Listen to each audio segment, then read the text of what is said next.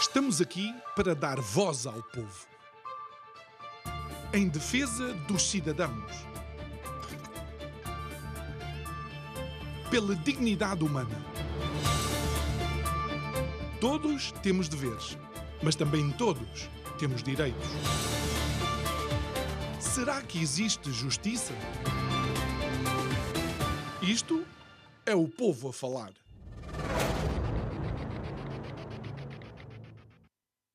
Pois é, e vamos terminar a semana. Não só vamos terminar a semana, como também vamos terminar aquele que tem sido o tema deste mês.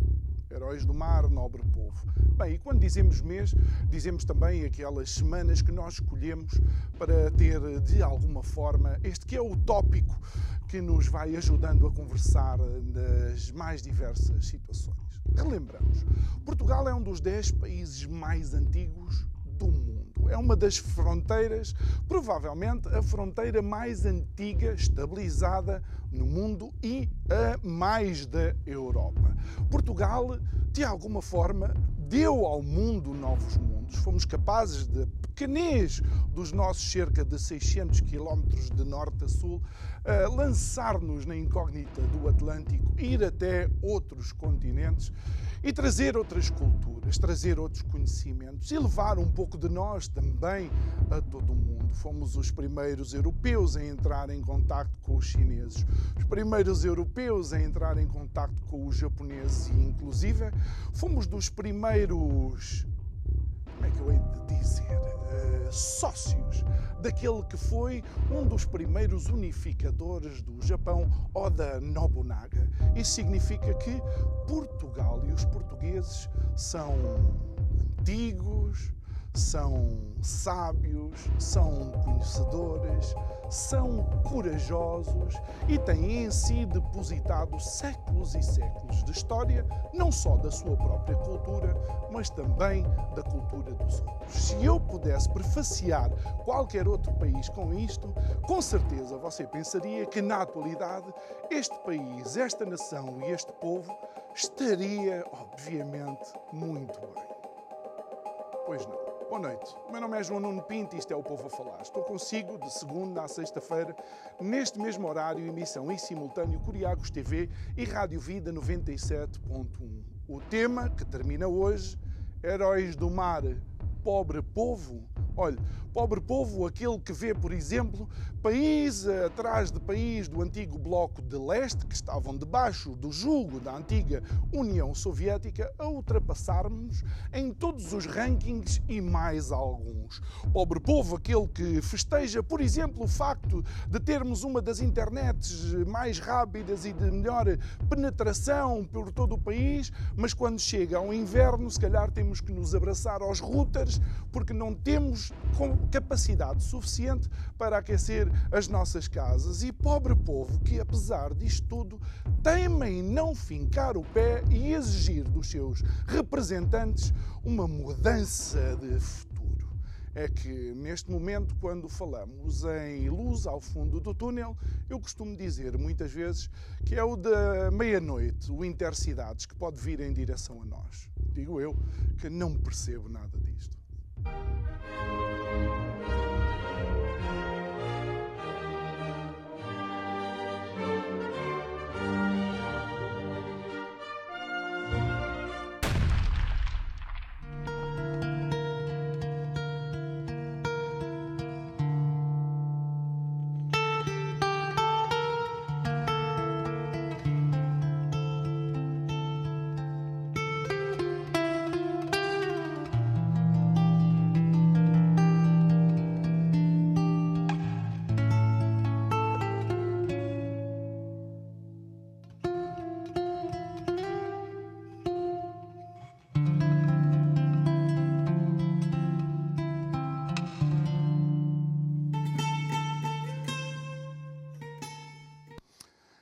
Nosso convidado para, para encerrar este tema, uma cara habitual, e, e, e, quase sem pensarmos, de facto, é uma das pessoas indicadas para vir, uh, de alguma forma, pôr, pôr o laço neste embrulho que é o nosso percurso por Portugal, o Dr. Ribeiro Castro, para além de ser um. uh, benfiquista de, dos 7, 8, 9, 10, 17 costados, uh, é um antigo presidente do CDS e é presidente da Sociedade Histórica da Independência de Portugal. E, e, e, quando falamos de Portugal, de facto, falamos, falamos disto tudo. É incontornável o nosso, o, o nosso passado. Mas, de facto, um, um prefácio destes uh, seria pensar que o, o, a atualidade podia ser muito diferente. Bom, eh, muito obrigado pelo convite e pelo, pelo, tema que é de facto muito desafiante. E muito obrigado pelas palavras com que abriu o programa. Eh, que abriu o programa. Eh, de facto, o nosso país tem na sua história um dos seus grandes ativos. Eu costumo dizer que defini uma teoria sobre os recursos estratégicos de Portugal que eu chamo dos cinco recursos e uma circunstância, e, um destes recursos é a história. É? Bom, a história uh, do nosso país, que vai fazer neste século 900 anos. Estamos à beira de entrar no ciclo da independência, uh, da formação de Portugal, portanto, nós procuramos na sociedade histórica defini-lo num espaço de 50 anos, que começa em 28, quando faz 900 anos uh, a Batalha de São Mamede, em que Dom Afonso Henriques, muito jovem, assume a liderança do Condado Portucalense, portanto, marca claramente a sua vontade de ser rei. Ele, aliás, armou-se cavaleiro a si próprio dois anos antes, ou três anos antes, em, dois, em 1125, na Catedral de Zamora, para imular o seu primo, que era rei de Leão e de Castela, de quem se tornou uh, independente. E, uh, e depois até 79, até que, que, celebra a bula papal que reconheceu uhum. internacionalmente uh, o reino, a existência do reino de Portugal. Portanto, é neste espaço que nós celebraremos uh, eh, 900 anos. E isso é um bem raro, são poucos os países no mundo, como o João Nuno Pinto referiu, que têm esta antiguidade e basicamente nas mesmas fronteiras. Mas, enfim, às tantas. Recentemente, até refletindo sobre isso, nós estamos a trabalhar com este foco. Uh, vamos descobrindo coisas que, enfim, não, não, são novas, mas são ângulos de abordagem eh, que são novos. Eu aprendi na escola primária, depois no liceu e por aí fora, que eh, foi com o rei Dom Afonso III que Portugal terminou as suas fronteiras com a conquista do Algarve. E isso é verdade, é? mas é uma verdade incompleta, porque efetivamente, se olharmos ao nosso território hoje, nós somos, creio que, o único país no mundo cujo território foi definido não por uma conquista, mas por uma descoberta. Nós somos o país dos descobrimentos hum. e, de facto, o nosso território atual, que inclui os arquipélagos da Madeira e dos Açores, as regiões autónomas, eh, concluiu-se com a descoberta dos Açores. Nem com uma, nem com uma compra, quando os Exatamente. americanos compraram, Exatamente. por exemplo, portanto, o Louisiana aos franceses, acho eu. Portanto, é no século XV, entre os anos 20 do, do, do, século XV e os anos 50 do século XV, portanto, alguns entre uh, dos anos 20 e, uh, e 50 deste século, que nós, além dos 900 anos de Portugal, iremos celebrar os 600 anos dos Açores e da descoberta e uh, povoamento dos Açores.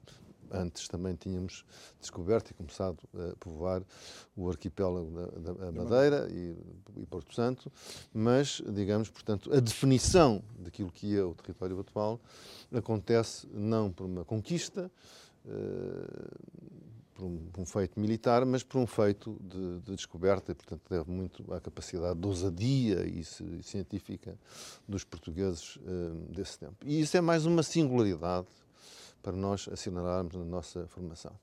O, o, o Reino de Portugal, de facto, é um, é um acontecimento. É? que, se calhar, quem olhasse a história de Portugal uh, medieval uh, seria um reino muito improvável.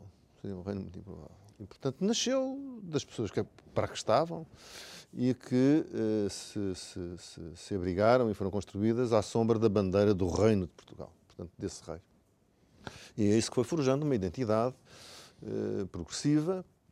Devemos muito de, dessa, a um, a um rei nem sempre suficientemente valorizado, ainda conhecido, o rei Dom Dinis. É? Hum.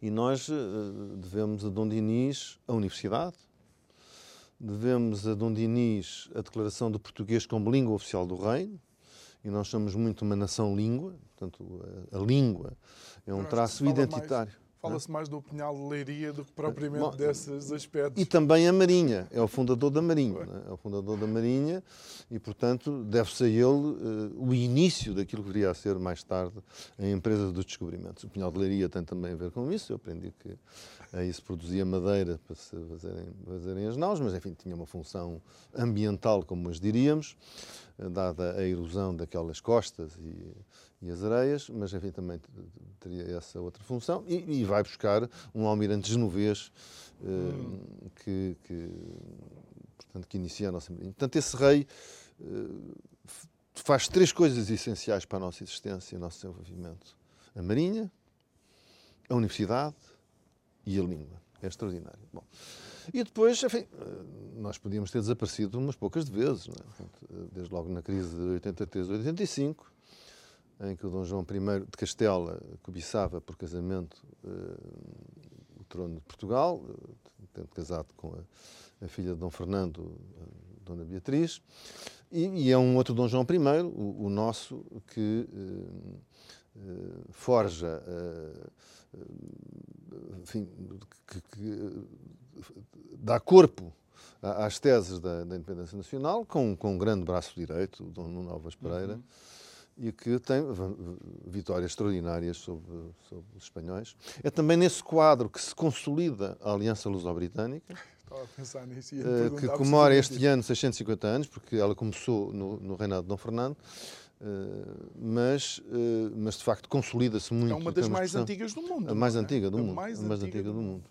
E que é, e que é é um feito da geopolítica. Nessa altura não se dizia esta palavra, geopolítica. Mas, é? mas se olharmos para o mapa, percebemos uh, a aliança e a conjugação de um, de um reino insular grande uh, uh, na Europa, a Grã-Bretanha, e o reino de Portugal, portanto, o extremo ocidental, não só da península, mas do continente hum. europeu. Isso, aliás, era uma relação geopolítica antiga a conquista de Lisboa é feita com a ajuda dos cruzados, muitos britânicos que passavam aqui nas nossas costas, e, e depois tornou-se um, uma constante da nossa, da nossa história. Eh, manifestou-se eh, nas, nas, guerras, nas guerras da, da crise de 83-85 que em certo sentido foram também um, um, um, um, fenómeno da Guerra dos 100 Anos entre os ingleses e franceses.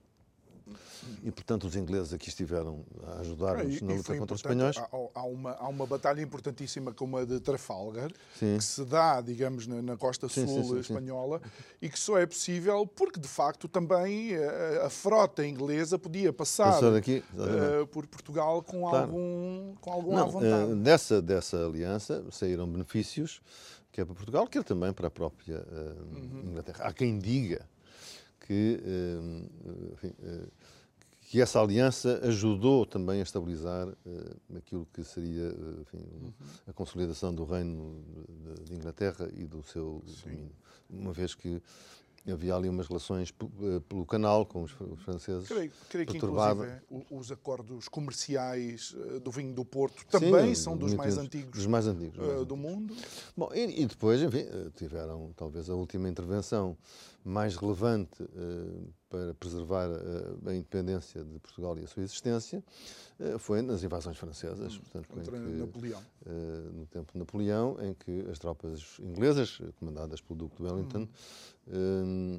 Tiveram aqui um papel muito importante, ajudando Portugal a rechaçar por três vezes essas invasões. E não nos esqueçamos, é um, facto pouco conhecido, que nessa altura, nessa altura, Espanha e França assinaram um tratado, um tratado miserável, pelo menos podemos dizer, em que retalhavam Portugal em três pedaços. É? Um pedaço no norte, basicamente o Minho, que ficaria para uh, o príncipe da Etrúria, o sul, que ficaria para o primeiro-ministro de Espanha, o Godoy, e, e, o resto que seria para depois dividir no final de, das guerras. Portanto, enfim, este, este, tratado, o Tratado de Fontainebleau, foi frustrado porque uh, os portugueses, com a ajuda britânica, rechaçaram por três vezes uh, as, as, invasões francesas, que foram, enfim, de uma grande violência Olha, e, e, doutor, uma vez que estamos a falar de, de momentos de conflito, uh, uh, como, como, é que a Inglaterra lidou uh, com a neutralidade de Portugal na Segunda Guerra Mundial, por exemplo?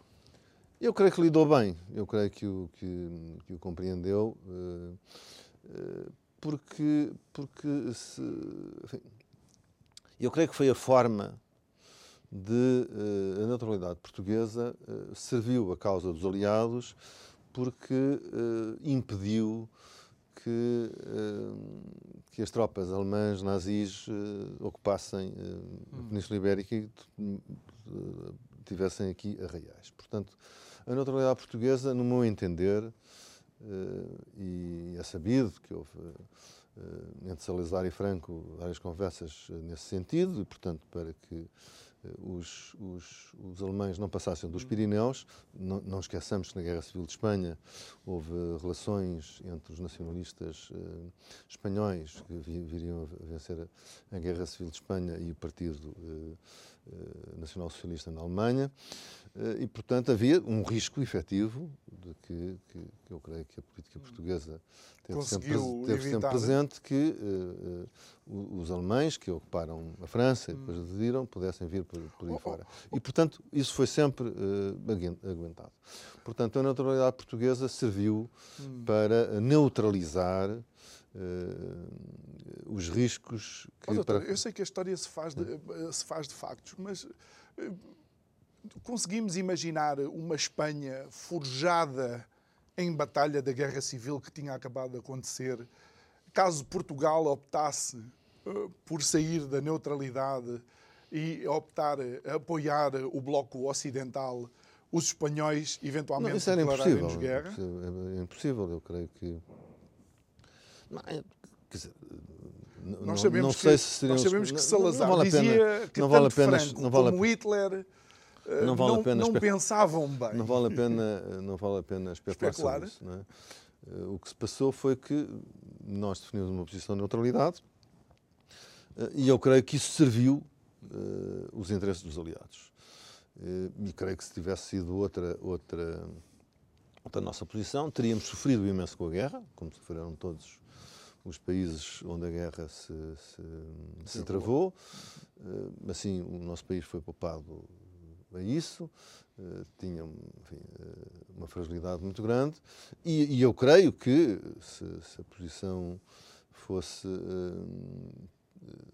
muito alinhada com os interesses dos aliados, os aliados não teriam capacidade para nos socorrer da, da, de uma invenção hitleriana semelhante àquela que Napoleão tinha feito no princípio do século no, no, princípio do século XIX. É preciso ver a dinâmica da guerra e, portanto,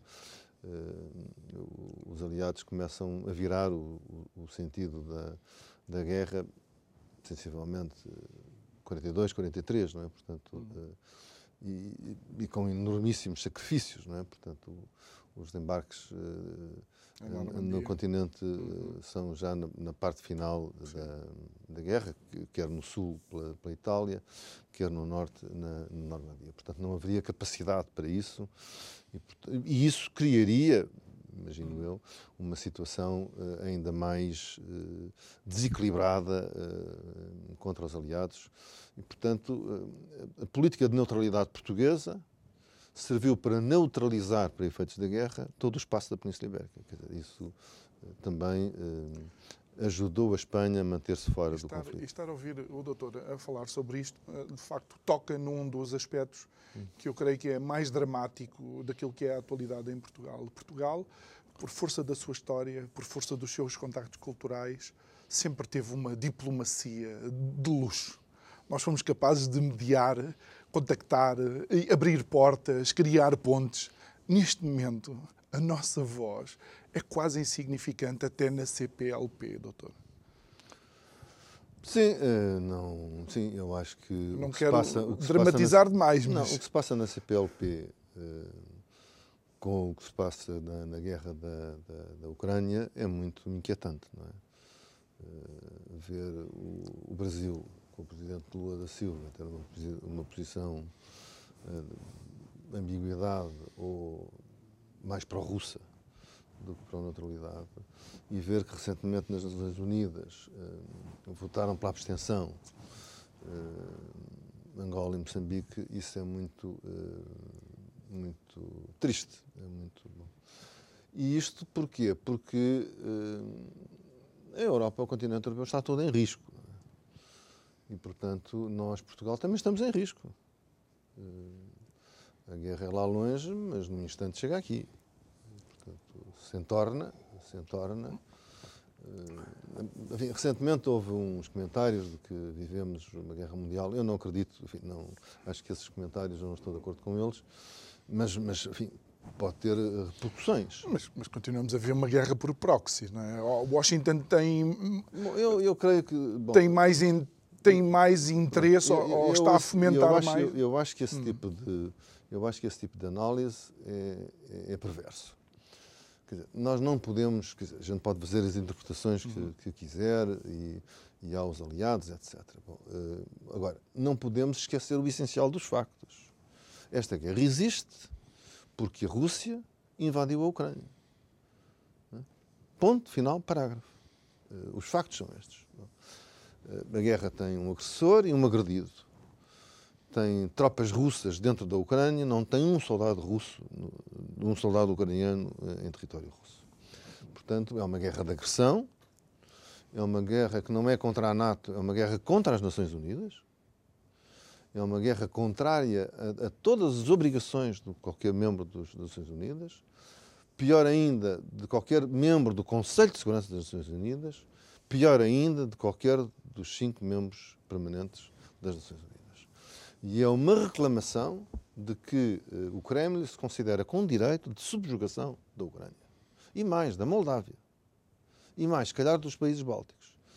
E, portanto, e é um enunciado que foi feito, pois agora não nos esqueçamos do discurso na noite de 24 de fevereiro, quanto aos, aos, às expectativas da, da, da, Rússia. Isso é um desafio uh, às regras que foram estabelecidas uh, a nível universal pela Carta das Nações Unidas e, bom, e, portanto, de uma condição para o convívio pacífico entre os, entre os Estados. Portanto, é isto. Bom, agora, é evidente que o arrastar da guerra e a definição de campos depois geram os seus próprios riscos. Bom, eh, nesta altura, aliás, enfim, a guerra não é mundial e esse tem sido um, um, um, elemento que tem pesado nas decisões contidas, eh, quer dos, dos, dos, dos, aliados europeus da Ucrânia, quer também do, da NATO. Quer dizer, eh, os países que têm fornecido ajuda por solidariedade com a Ucrânia, que é um, um agredido, portanto, que é uma vítima, não, é? não não foi ela que desafiou qualquer conflito contra a Rússia,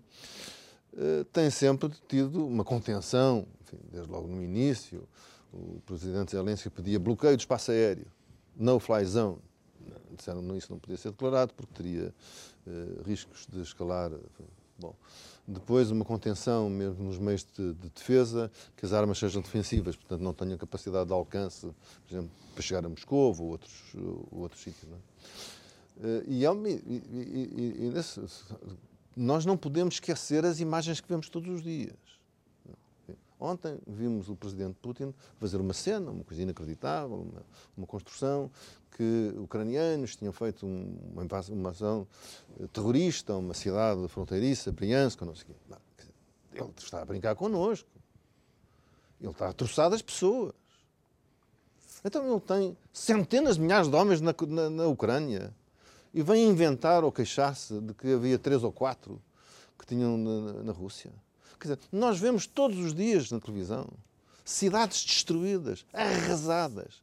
Mariupol, Kharkiv, agora o que está a passar em Bakhmut. Bom, não há um vidro partido em qualquer cidade ou vila da Rússia. Bom, portanto, ele está a gozar connosco mas bom, está a gozar com, com, a nossa paz, com a nossa segurança, das nossas famílias, dos nossos filhos. Bom. E, uh, portanto, isto eu creio que é uma. Uh, portanto, eu, eu, creio que é perigoso que nós importemos o discurso de que a guerra já é mundial, porque às tantas ele dá esse passo e vai dizer: não, não, vocês já diziam que era. Sim, mas se os americanos continuarem a despejar as centenas de milhares de milhões de, Sim, em armamento. Mas, oh, oh, João, voltamos ao princípio da nossa conversa e a Portugal. Se nós fôssemos invadidos e tivéssemos a coragem para resistir como teve o presidente Zelensky, hum. o que é que nós pediríamos? Esses milhares de milhões aos nossos amigos e aliados. ou, ou íamos satisfazer porque esses que entravam por aqui dentro a conquistar isto podiam fazê-lo à vontade e, e, e ninguém mas, mexia uma, mas, uma, uma, palha sobre oh, doutor, isso. Mas, mas deixe-me tentar ler uma coisa. A Ucrânia sempre foi, historicamente, uma zona, uma buffer zone. Ou seja, era tipo um airbag entre nós, vá, entre a Europa Ocidental e, e, e Moscovo. Geopoliticamente, pode ser um erro, e eu consigo entender que algo bom pode eventualmente ser um erro político, uh, uh, colocar uh, ou fazer com que a NATO cresça para países mais próximos da, da Rússia. Oh, oh, Eu não estou a dizer que não é legítimo, não estou a falar em legitimidade, estou a falar em uh, sabedoria, em contenção. E a história, a própria história de Portugal, está cheia de decisões de reis portugueses e governantes portugueses que acharam melhor não hostilizar outras culturas e manter alguma uh, contenção. Oh, João, com todo o respeito, mas ouvir esse tipo de argumentação é o mesmo que espanhóis castelhanistas dizem a respeito de Portugal. Nós não temos direito a existir, não é? Portanto, nós devíamos ter. Dom João I de Castela, que falámos há bocado, casado com a Dona Beatriz, tinha todo o direito a ser eh, rei de Portugal, portanto, o, o reino de Portugal foi usurpado ilegitimamente ao rei de Castela porque casou com a rainha portuguesa, ou mais tarde, quando foi o 1 de dezembro de 1640, isso foi uma rebelião contra o direito. E olha que ainda há muitos lá do outro lado a pensar assim. Que o Filipe II de Espanha, primeiro de Portugal, foi devidamente aclamado em cortes e que tinha o, o direito pelo seu lado. Bom, portanto, quer dizer, e, portanto, é preciso nós termos. Dizer, cada país tem a sua história eh, bom, e, e, tem o direito, se assume a sua independência, tem o direito a uhum. preservá-la. Nós temos uma, uma, independência que dura há 900 anos, a da Ucrânia é mais recente. A da Ucrânia mais recente. Mas porquê é que não se fala de paz? Pera, e também foi por causa pera, disso que eu falei deixa, da diplomacia. Deixa, deixa agora acabar. Uhum. Eh, a Ucrânia, ainda por cima, em boa parte, aquilo que hoje é territorialmente, eh, é uma construção no quadro da União Soviética. E, portanto, feita, desenhada pelos russos. Dizer, as fronteiras que são hoje da Ucrânia foram desenhadas pelos russos. Basicamente no quadro da União Soviética. Bom, eh, essa Ucrânia, as pessoas calam isto, a Ucrânia é membro fundador das Nações Unidas. A Ucrânia, que fazia parte da União Soviética, é membro fundador das Nações Unidas não sei exatamente por que razões, mas foi aceito, eh, quando foi da criação das Nações Unidas, que, que a União Soviética teve três membros fundadores das Nações Unidas. A União Soviética, enquanto tal, a Ucrânia e a Bielorrússia. Quer a Ucrânia, quer a Bielorrússia, são Estados fundadores das Nações Unidas a seguir à Segunda Guerra Mundial. Portanto, a sua ainda que integrada na, União Soviética. Depois, enfim, teve a sua independência declarada uh, na, na, na, derrocada da União Soviética, como aconteceu com vários, com vários países, repúblicas da Ásia Central, inúmeros, é? os países bálticos, os países bálticos que tiveram duas independências, uma no princípio do século XX, relativamente à Alemanha e em parte à Rússia, e, e depois foram, a seguir ao, miserável pacto entre Hitler e Stalin, o, o Ribbentrop, e o Molotov. E Molotov. portanto, foram engolidos pela União Soviética e, portanto, depois, também na queda da União Soviética, libertaram-se.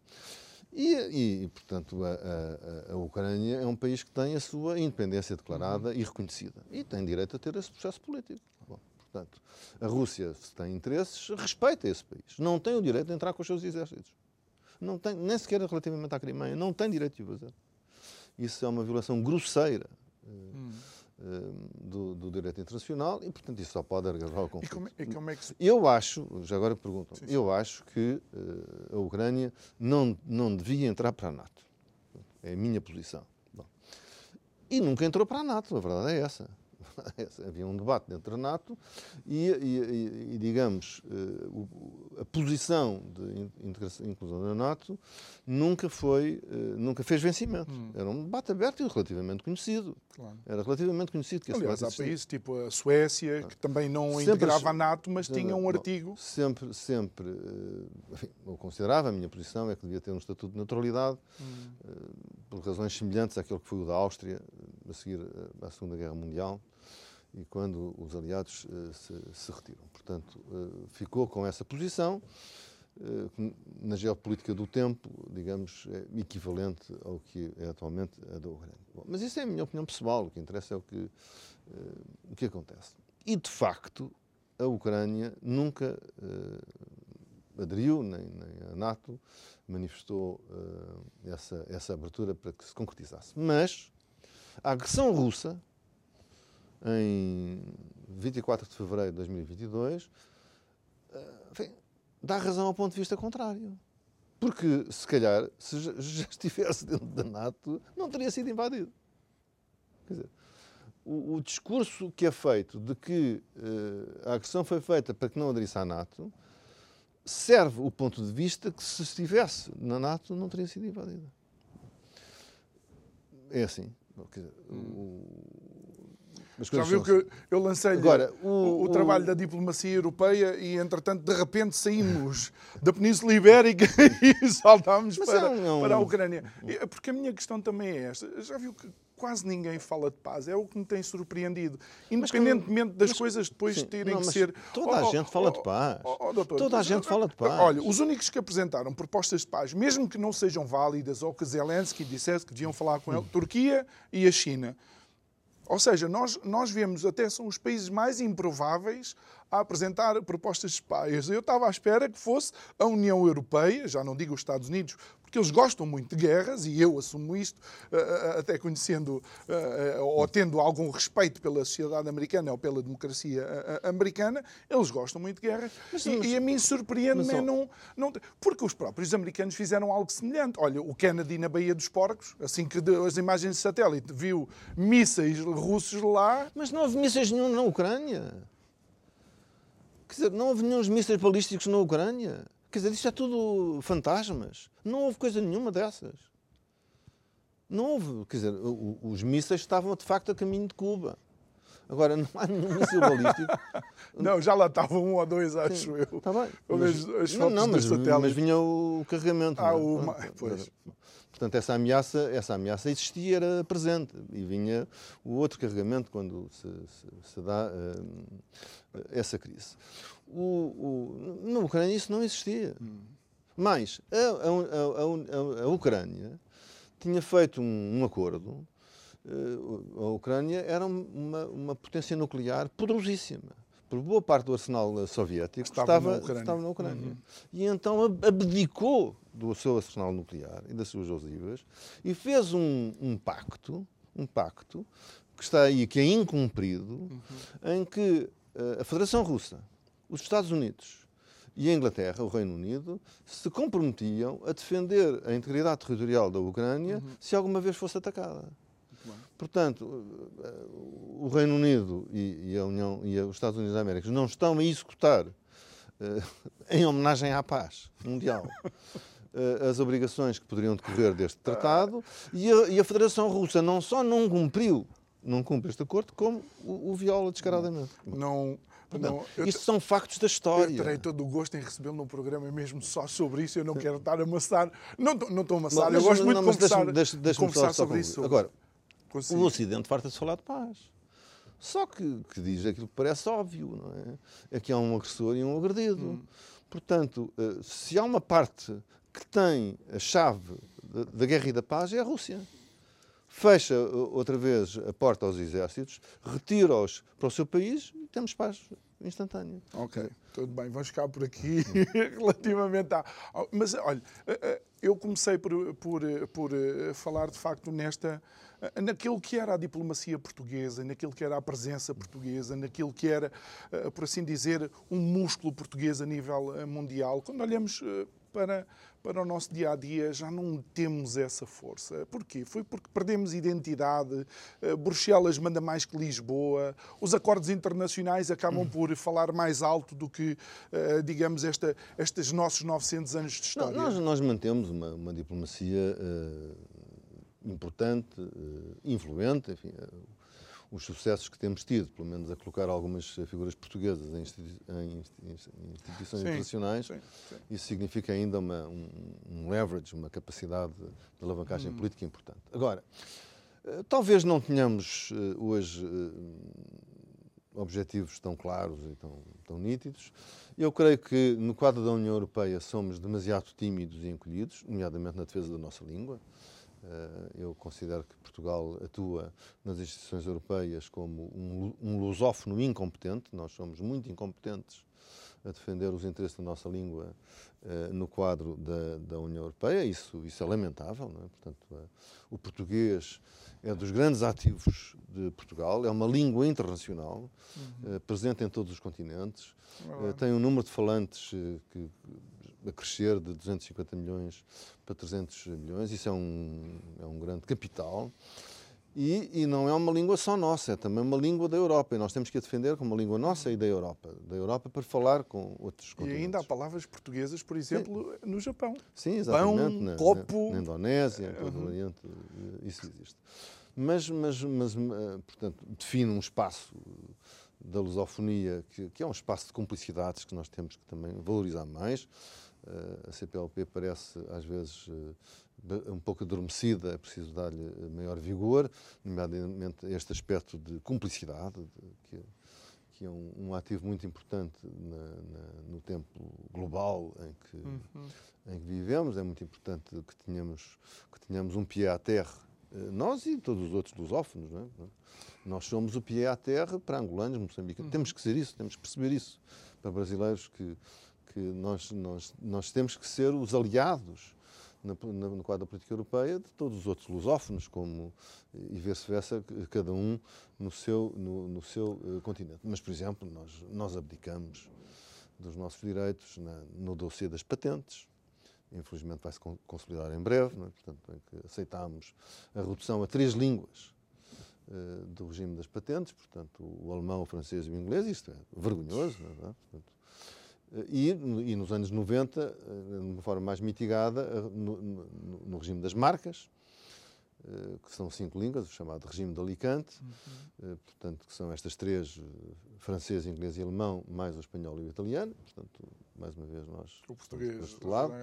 Portanto, e é um, é um pouco difícil nós fazemos avançar esta ideia de que o português é a terceira língua global da Europa, e é, uhum. quando a pessoa pergunta, ah, três línguas, então então o português não está. Hum. Três línguas, então, nessas cinco, português não está. Oh, doutor, e, e deixe-me falar em algo Mesmo, que... olha, na, no, no, regime, que é uma área muito importante, no regime de, de, das instituições ACP-UE, portanto, de, de, diálogo político entre os países ACP, África, Caribas, Pacífico uhum. e a União Europeia, eh, faz, na prática, apenas em francês e inglês portanto, duas línguas, portanto, como se só houvesse a francofonia e a anglofonia. Uhum. Eh, e, portanto... e, e deixe-me deixe mencionar algo que um, algumas previsões daquilo que poderá ser o futuro, uh, e porque eu penso que Portugal deixou de pensar no futuro e deixou de ter um rumo claro em direção ao que quer que seja, é que se de facto já estamos no século da Ásia, Muitos economistas e muitos pensadores já dizem que o próximo século vai ser o século da África. Sim. O que significa. Este mesmo, este, mesmo, este mesmo já deve ser o século da África. A África é o continente que vai ter o crescimento demográfico mais acentuado. Uh, há coisas que são as pessoas não, não, não conhecem. No final deste século, uh, a compreender as previsões das Nações Unidas, Angola será um país mais populoso que o Brasil portanto, porque o Brasil entrará em, em quebra na, nos últimos 20, 30 anos de, do século e Angola continuará a subir, ainda que uma taxa, portanto, prevê-se que, eh, que Angola tenha 180 milhões de habitantes. É? Moçambique irá um pouco atrás, que, que se, não, se, não, se, não, me engano, 130. Uhum. Portanto, o espaço de língua portuguesa terá um grande, um grande crescimento. Enfim, já hoje a língua portuguesa é a língua mais falada no Hemisfério Sul. Não é, é só eh, no Atlântico Sul, é no Hemisfério Sul. A língua mais falada é a língua portuguesa, graças, obviamente, ao peso demográfico do Brasil, de Angola e de Moçambique. E, eh, como nós, nós sabemos que eh, vai-se também desenvolver a economia Sul-Sul, a relação Sul-Sul, portanto, há aí um espaço de desenvolvimento em que a nossa língua poderá dar Mas cartas. que aparentemente não... Não, não temos políticas para isso. Não temos... Não. Mesmo, ou seja, mesmo com pessoas que, que uh, estudam as tendências uh, e para, para onde é que o mundo deverá ir, Mas somos isso... incapazes de, de tomar algumas decisões importantes que, que nos pois, permitam. Eu, eu a... creio que nós devíamos ter uma, uma, uma política africana mais, mais ativa. Uh, não só na relação com, com, os países lusófonos, mas esses países lusófonos têm os seus espaços de influência. Hum. Angola é um, tem muita influência na, na, na sua, nas suas regiões, uhum. seja na área da SADEC, seja do, da, da, Ásia Central, da África Central, e, bom, e portanto isso, isso tem a ver ainda, com, com ainda a presença de interesses culturais. do colono não, depois não, de... eu acho que é, eu, eu, eu creio que aqui é incompetência, capacidade de planeamento, de, de mobilização, de, Olha, de, de doutor, articulação de interesses. Tenho que lhe dizer que de facto essa é uma palavra que ouvi uh, de outro convidado regular que esteve aqui uh, connosco, creio que ontem. Não, an... quem é que esteve ontem de manhã? O engenheiro Henrique Neto? Não, o João Chaves. O Henrique Neto foi anteontem e que falou precisamente disto. Que o que o surpreende é a incompetência uh, dos políticos que temos atualmente e das pessoas que nos governam uh, atualmente. Creio que, que, isso vai ser dramático para nós. Bem, já está a ser, mas poderá ser pois ainda nós, mais. Nós, nós hoje em Portugal temos de facto uma, uma, um problema de falta de desígnio, falta de propósito. E vivemos entretidos com o fé diver. Não, é? não quer dizer que estas questões não sejam eh, importantes, como o caso de Alexandre Reis e outros, não sei o quê. Mas não podemos esgotar nisto a vida política. É? E a comunicação social também tem a ver eh, com isso. Bom, e, e, e as lideranças políticas também, não é? Porque se as lideranças políticas uh, só andam atrás do último escândalo do dia, uh, bom, depois perde-se a noção. É? Nós temos problemas seríssimos no, no, sistema de educação, no sistema de ensino. O que é que a gente quer tirar do sistema de ensino? Uh, o que é que a gente quer tirar da, da, da, da como é?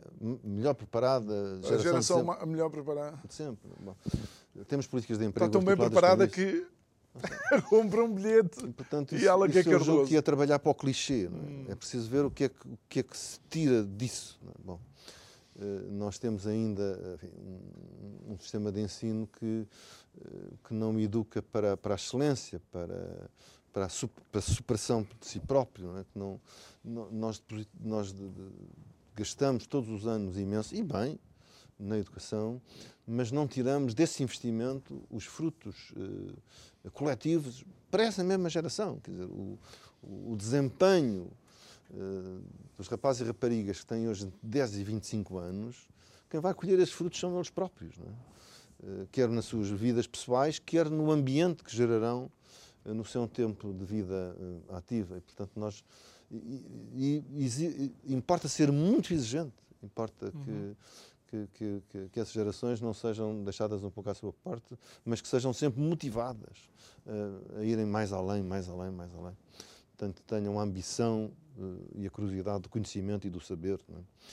E, e, acho que não. Mas, oh, oh, oh doutor, eu, eu, lamento imenso, mas eh, tê-lo aqui sentado hum. ao pé de mim, com, ou então ter o próprio Henrique Neto sentado aqui hum. ao nosso lado e, e dizer que esta geração é que é a melhor preparada de sempre e se eu perguntar pela história de Portugal, nada. Se eu perguntar pelo percurso empresarial, como tem, por exemplo, o engenheiro Henrique Neto, também nada, pouco ou nada.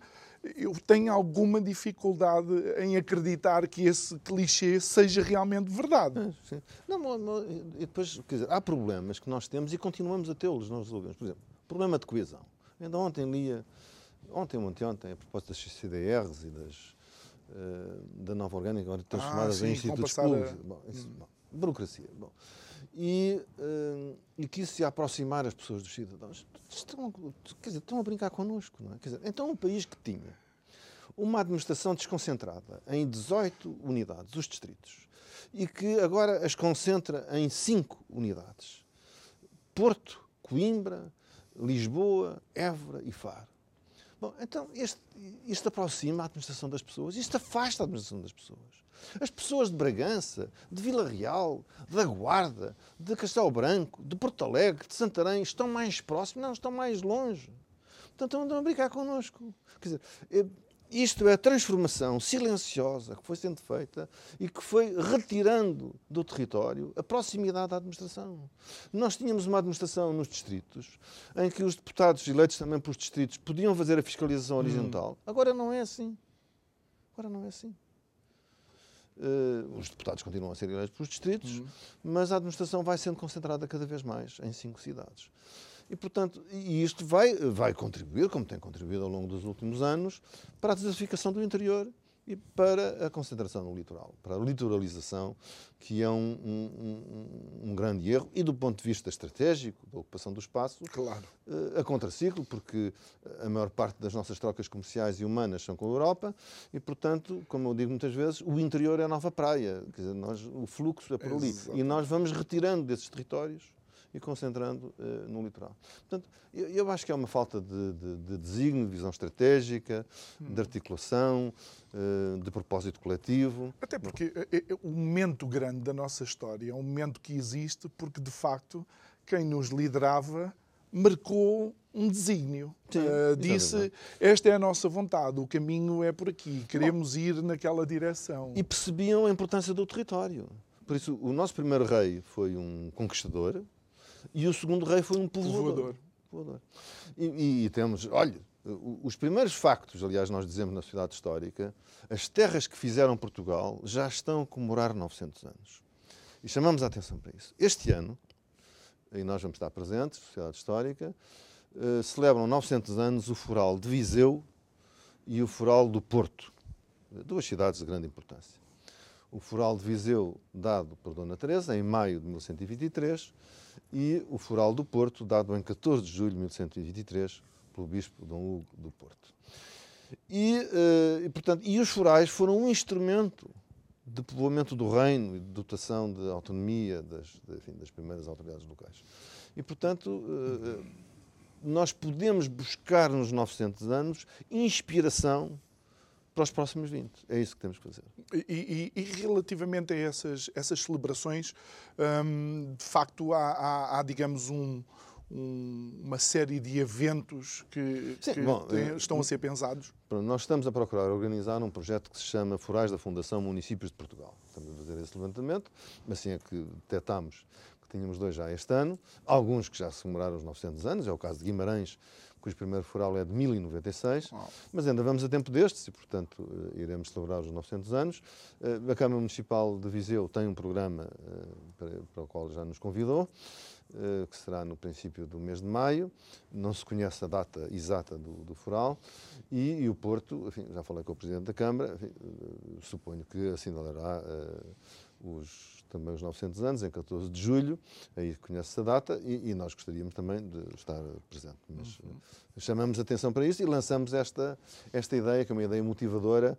As, as terras que fizeram Portugal já estão a celebrar 900 anos, que é para as pessoas perceberem, receberem a música que nós estamos a chegar aos 900 anos. E, e, e podem, acompanhar, podem acompanhar a sociedade, a sociedade histórica, histórica da, Independência, uh, da Independência de Portugal na, nas redes sociais. Eu Exatamente. sei que têm tanto o Instagram como uh, no Facebook, face, no, Facebook. E no Twitter também. E é aí que eu vou vendo algumas coisas a acontecer e vou, vou aprendendo, aprendendo ainda mais. Uh, doutor, estamos praticamente no último, no último minuto.